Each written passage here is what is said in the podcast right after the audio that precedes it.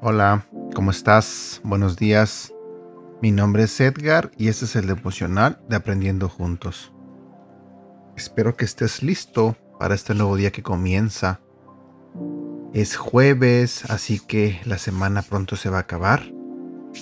Ánimo, empecemos este día con, con mucha alegría, con entusiasmo, pero más que nada, confiando y creyendo en que Dios hará que este día valga la pena. Demos gracias a Él, porque estamos aquí, todavía, vivos.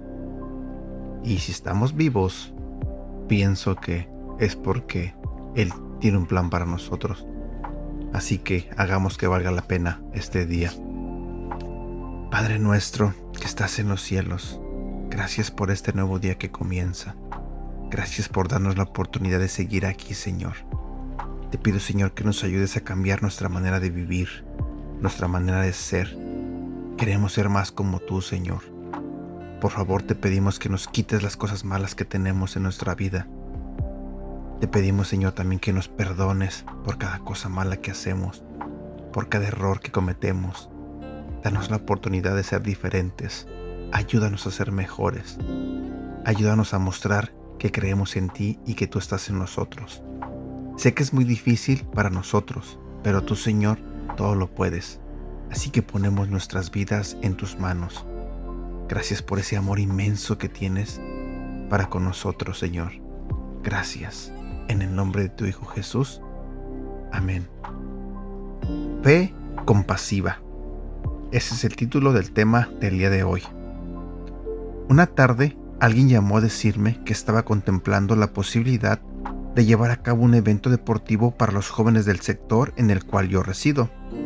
Esta persona me indicó que la idea era alquilar un parque de deporte extremo e incluir distintas disciplinas como el skate, el B M X, el patinaje, entre otros. Algo que llamó en gran manera mi atención. Realmente hacía mucho tiempo que no escuchaba algo tan loco, pero a la vez tan inspirador.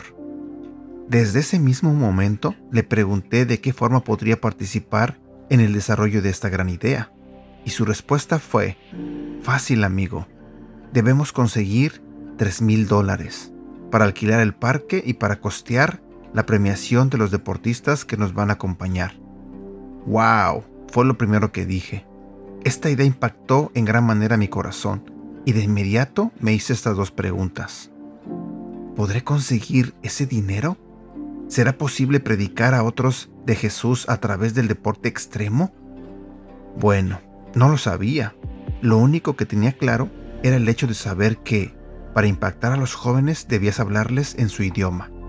Así que fui a orar y le dije a Dios: Señor, estos jóvenes son deportistas y están alejados de ti. ¿Por qué no hablarles de la manera que a ellos les gusta, por medio del deporte extremo? Señor, tú sabes que ellos necesitan conocerte y que para sacar este sueño adelante voy a necesitar algo de dinero.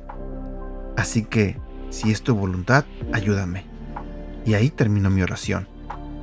Algunos días después, logré concretar una cita con el director de deportes de Soacha, lugar donde vivo junto con mi familia, para darle a conocer la idea. Él, muy amable, me escuchó, recibió el proyecto y casi de inmediato aprobó los fondos necesarios para el desarrollo del evento. Tal y como se tenía planeado, en la fecha estipulada se realizó nuestro tan anhelado Festival del Deporte Extremo, en el municipio de Soacha. Durante ese fin de semana, muchos jóvenes conocieron el Evangelio y entendieron que Dios los amaba sin importar quiénes fueran y a qué se dedicaban. No hay duda que la fe que el Espíritu Santo me permitió desarrollar en ese momento fue una fe compasiva. Es importante entender que Dios obra de manera sobrenatural cuando pensamos en los demás, sin importar quiénes son ni qué necesitamos para hacerlo. Lo único es saber que deben conocer a Jesús. Para finalizar esta historia, unos años más tarde, este parque de deporte extremo fue donado a nuestra fundación y podemos decir que hoy en día se han llevado a cabo distintos festivales, Y lo que es mejor, esto ha servido de estrategia para hablar a muchos jóvenes de Jesús. Nunca dudes de lo que Dios te ha dicho, porque la fe te llevará a obtener lo imposible. Tal vez para ti, pero no para Dios, y esto a fin de demostrar su amor a los perdidos.